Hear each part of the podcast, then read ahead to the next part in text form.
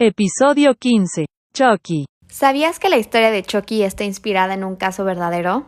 Un niño llamado Robert Eugene Otto recibió un regalo por parte de una mujer que trabajaba en su casa, y el niño decidió nombrarlo como él, Robert.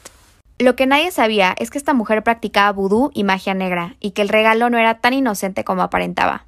El niño se encariñó mucho con el muñeco y hasta hablaba con él. Sus padres comenzaron a preocuparse cuando el pequeño se despertaba en las noches llorando por pesadillas que había tenido, y también llegaron a encontrar juguetes mutilados y objetos rotos. Además, los vecinos afirmaban que veían al muñeco asomándose por la ventana cuando la casa estaba sola.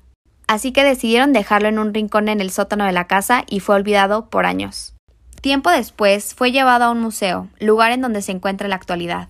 Algunos trabajadores del museo afirman que el muñeco se vuelve muy inquieto en las noches, y se dice que tienes que pedirle permiso para tomarte una foto con él para no hacerlo enojar.